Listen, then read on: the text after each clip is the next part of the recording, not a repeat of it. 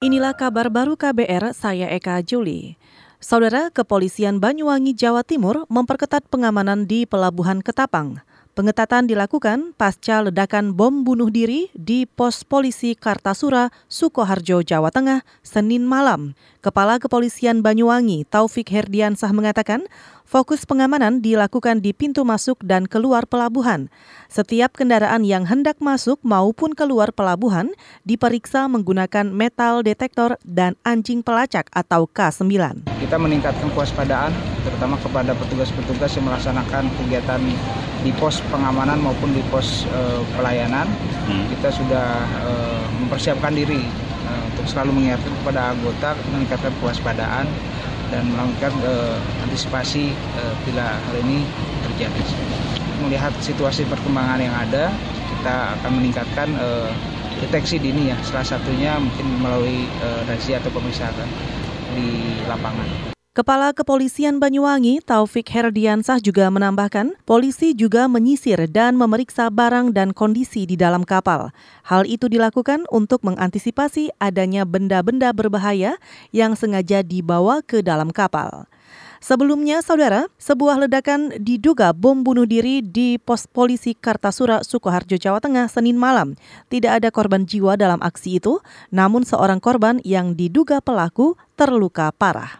Kita ke informasi mudik. Jelang H minus satu Lebaran, pemudik memadati stasiun Pasar Senen, Jakarta Pusat. Seperti apa suasananya? Selengkapnya disampaikan jurnalis K B R Astri Septiani langsung dari lokasi.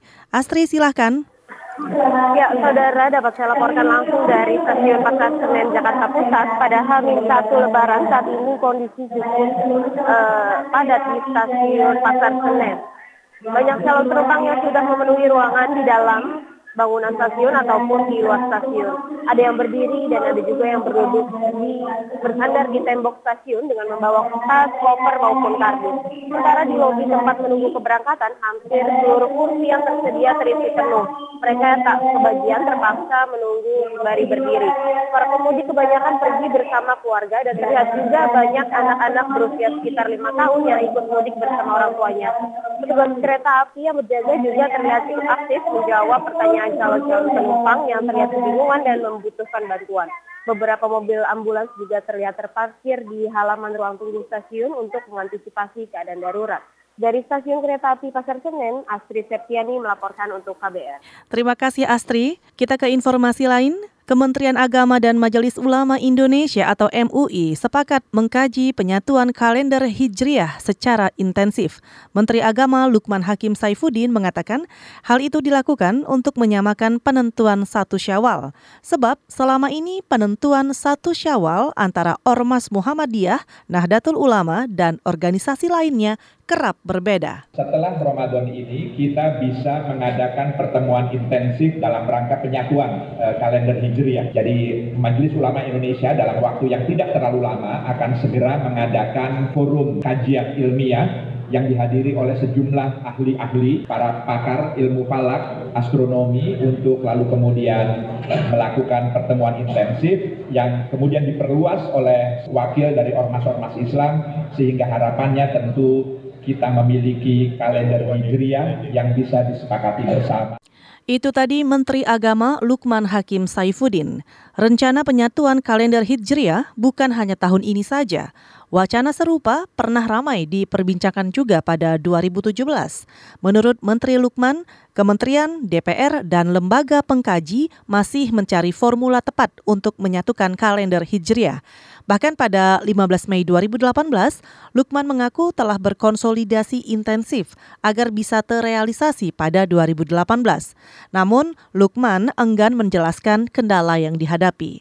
Menteri dari P tiga ini berharap tahun ini kalender Hijriah tersebut bisa terrealisasi. Saudara, kita memantau harga bahan pokok. Harga cabai merah keriting di Pasar Induk Kramatjati, Jakarta Timur naik empat kali lipat jelang H minus satu Lebaran. Salah satu pedagang sayur di Pasar Induk Kramatjati, Saimin, mengatakan harga cabai merah keriting saat ini seratus sepuluh ribu rupiah hingga seratus dua puluh ribu rupiah per kilogram. Kata Saimin, kenaikan ini terjadi sejak tiga hari lalu dan puncaknya pada Senin kemarin. Ia menduga kenaikan ini dikarenakan berkurangnya pengiriman cabai dari daerah. Stoknya nggak ada di daerah, nggak dikirim. Kalau udah petani kan rawit merah kalau udah matang di pohon itu terus dikirim ke Jakarta tiap pasar.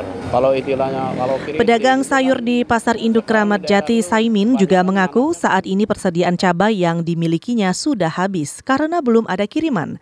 Saimin memperkirakan stok dan penurunan harga cabai akan terjadi setelah Lebaran. Saudara, demikian kabar baru, saya Eka Juli.